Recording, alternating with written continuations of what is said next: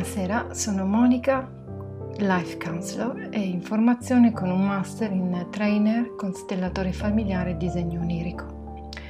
Eh, con questa serie di pillole per l'anima, come ho ripetuto anche negli altri episodi, affronto degli argomenti ehm, che riguardano le relazioni, il modo in cui ci relazioniamo dal punto di vista del counseling e oltre. L'altra volta abbiamo iniziato a vedere um, il conflitto, ehm, cos'è appunto il conflitto e come si presenta, quali aspetti, alcuni aspetti che ehm, abbiamo diciamo delineato andiamo avanti oggi eh, e vorrei partire eh, da eh, uno studio del, svoltosi all'Università di Harvard grazie a, ehm, a questi due studiosi Ed Tronick e Claudia M. Gold ehm, che hanno eh, messo in pratica un metodo ehm, che mm, già veniva sperimentato eh, prima di, di, loro dello still face.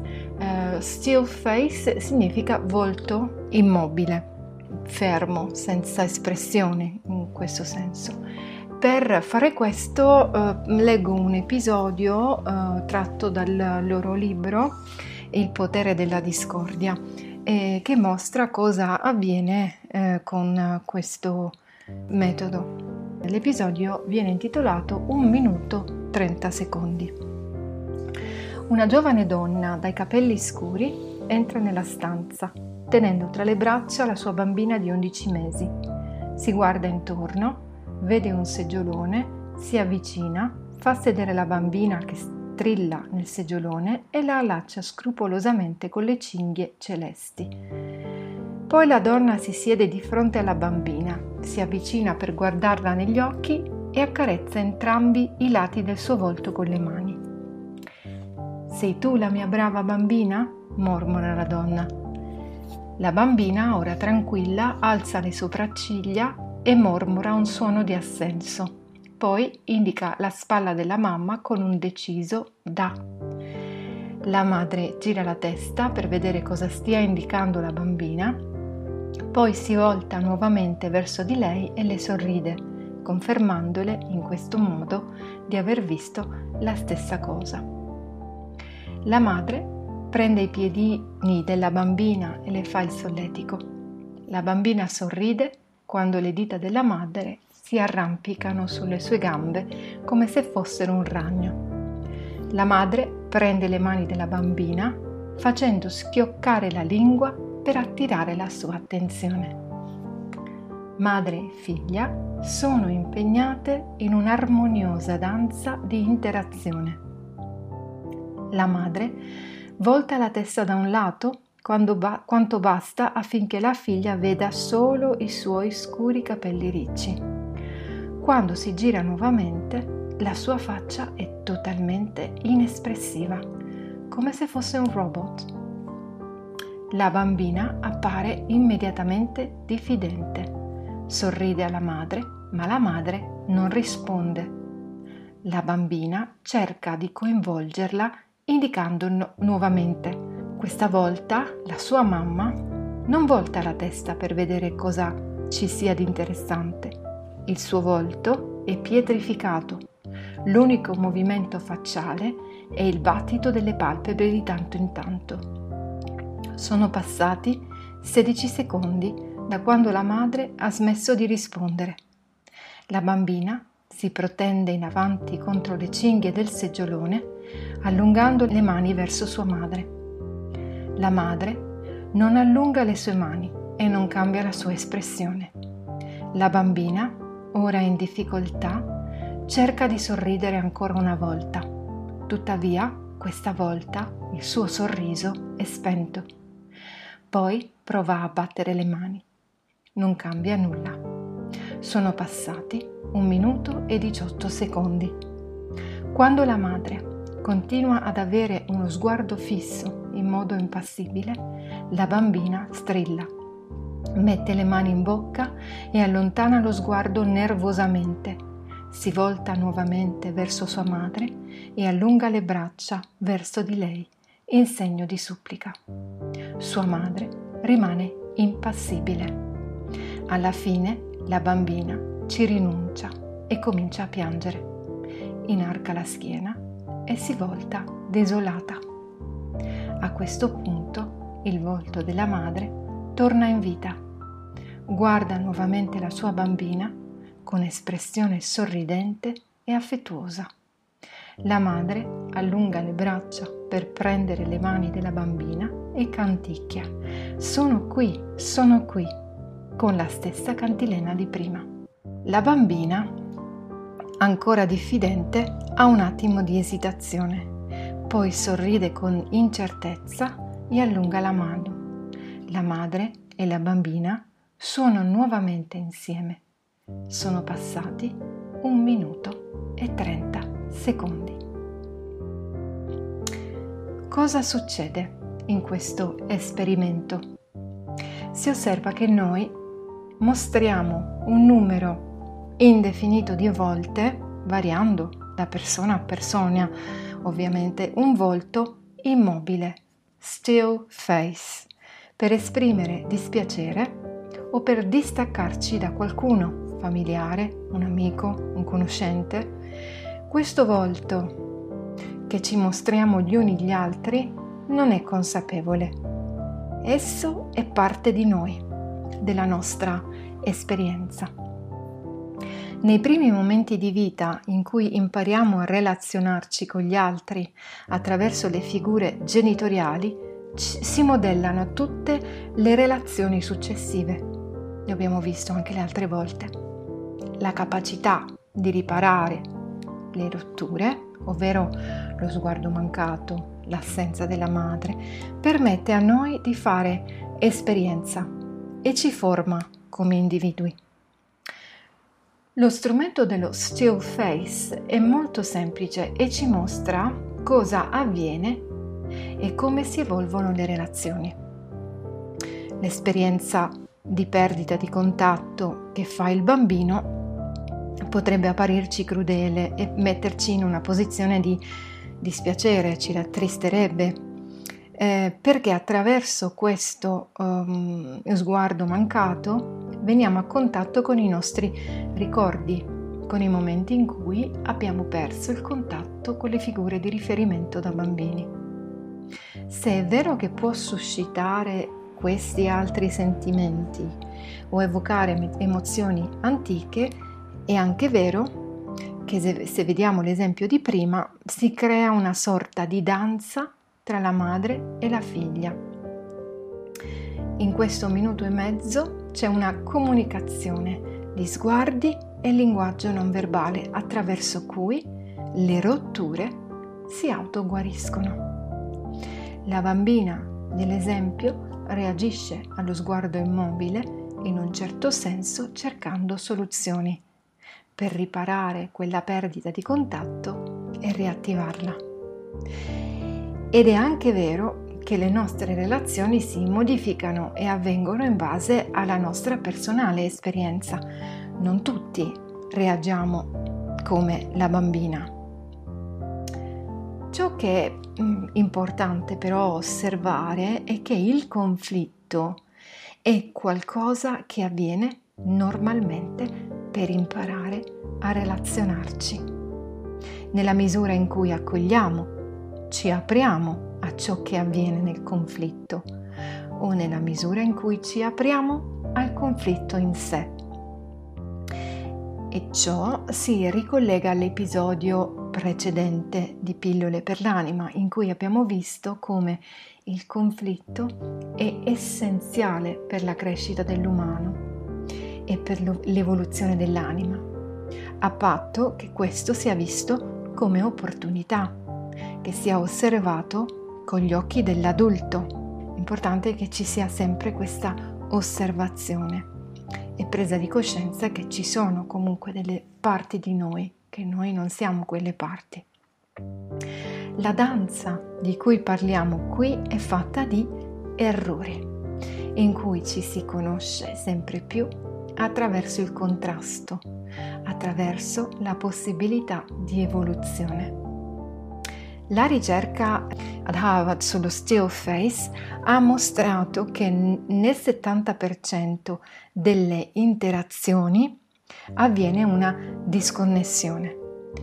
Il restante 30% invece è l'incontro. Si accende lo sguardo, si accende la comunicazione. E tutto avviene come in una danza, abbiamo detto. Questa osservazione del 70, rapporto 70-30, si può osservare nella relazione d'amore primaria, ovvero madre-bambino. Si tratta della sintonizzazione o meno tra madre e e bambino.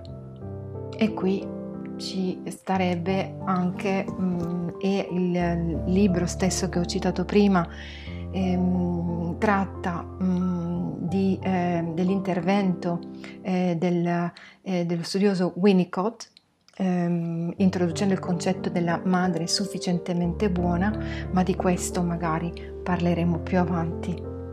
Ehm, la disconnessione ritornando al rapporto 70-30, la disconnessione viene definita come mismatch ed essa pare rappresenti la normalità. Il momento in cui c'è una sintonizzazione è quando si ripara al mismatch, ovvero quando si accende l'incontro tra i due nello sguardo, nella cura, nell'attenzione si è visto che queste esperienze di mismatch e riparazione sono costanti tra madre e figlio. Il bambino continuamente trova strategie per comunicare con la madre. L'interazione con le persone, momento per momento, attraverso un continuo alternarsi di mismatches e riparazioni, permette al bambino di fraintendere e rivalutare le espressioni, le comunicazioni e gli permette di costruire significato, cioè di essere sé nel mondo, in pratica di gestire con diverse strategie lo stress derivato da queste interazioni. Sviluppa una sorta di agency. Eh, anche di questo magari in altri episodi parleremo in maniera più approfondita.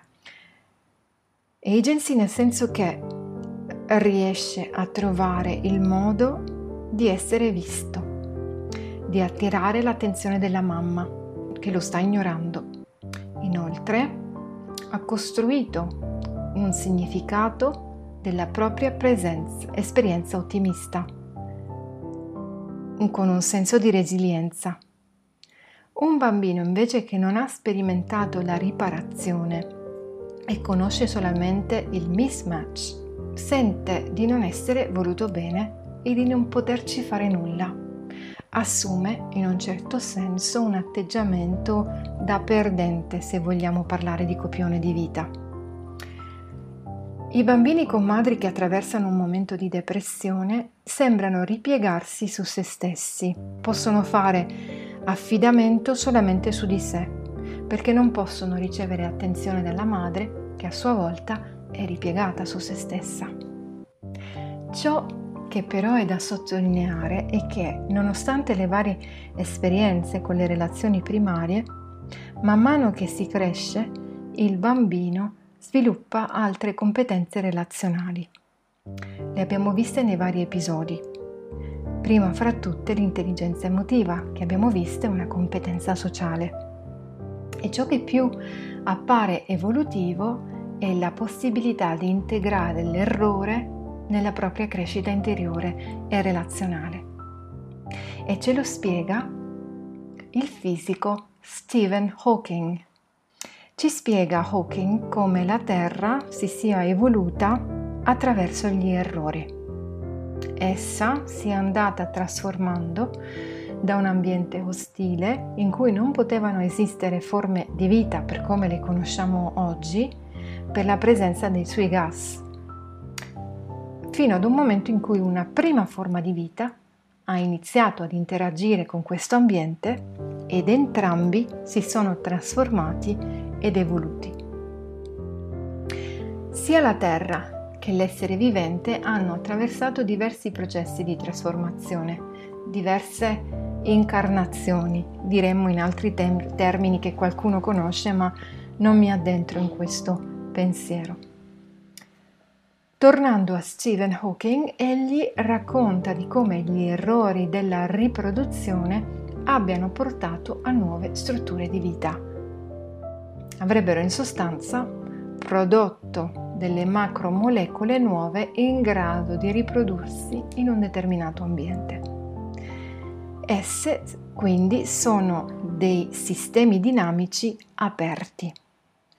Le macromolecole, ov- ovvero si scontrano le une con le altre e si organizzano in nuove configurazioni. Così avviene per gli esseri umani. Ogni volta che si verifica una crisi avviene una trasformazione, una riorganizzazione, una riparazione. Più si è consapevoli di ciò che avviene interiormente, oltre che esternamente, più l'anima incarnata si evolve in maniera cosciente.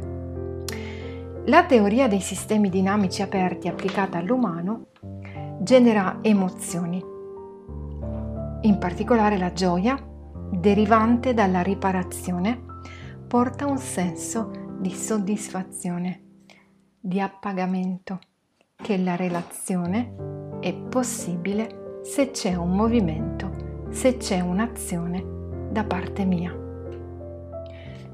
Un sistema chiuso è un sistema dove il disordine delle relazioni, i conflitti, ehm, non li si vede come un punto di osservazione per poter evolvere, ma come ostacolo insormontabile o come qualcosa da evitare.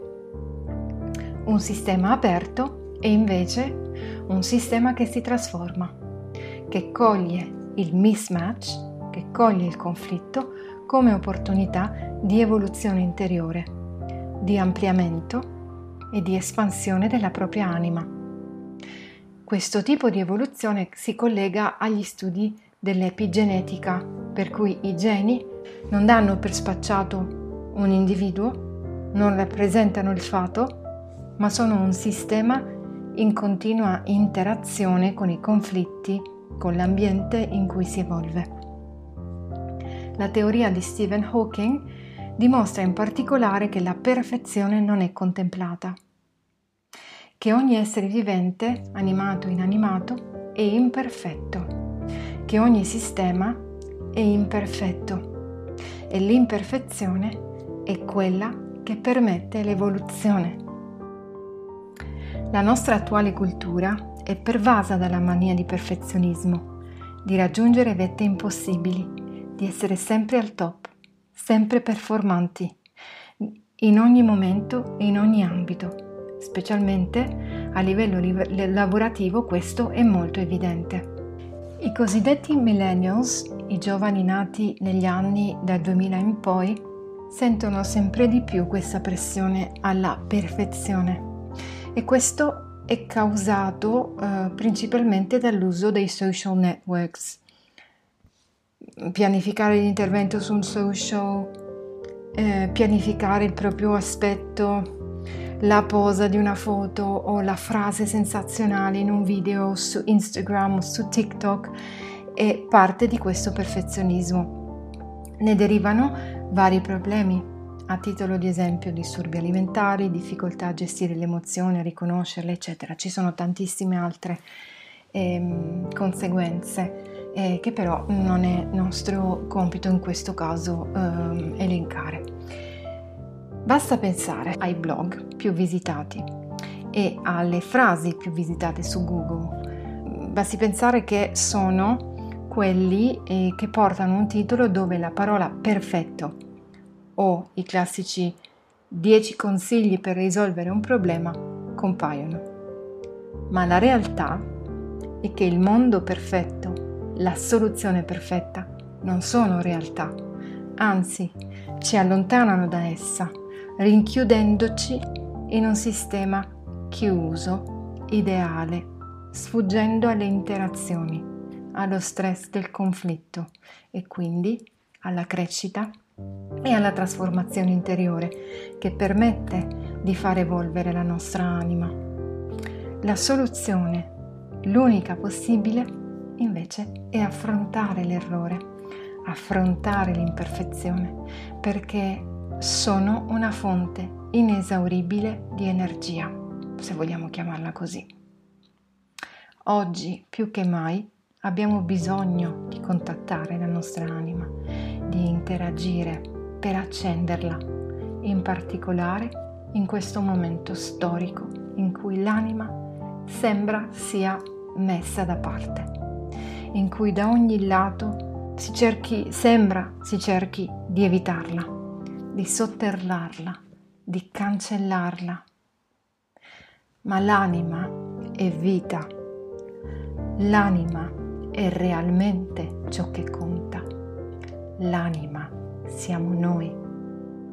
Noi siamo anima che si incarna in un corpo fisico e fa esperienza per evolvere sempre più, integrando dentro di sé gli opposti, integrando dentro di sé ogni cosa, integrando dentro di sé il disordine, il caos, perché è dal caos che è nata creazione. Dal nostro caos nasce la creatività. Dall'archetipo del caos possiamo generare altri archetipi, tra cui il creatore. Per oggi termino qui. Arrivederci al prossimo episodio, care anime.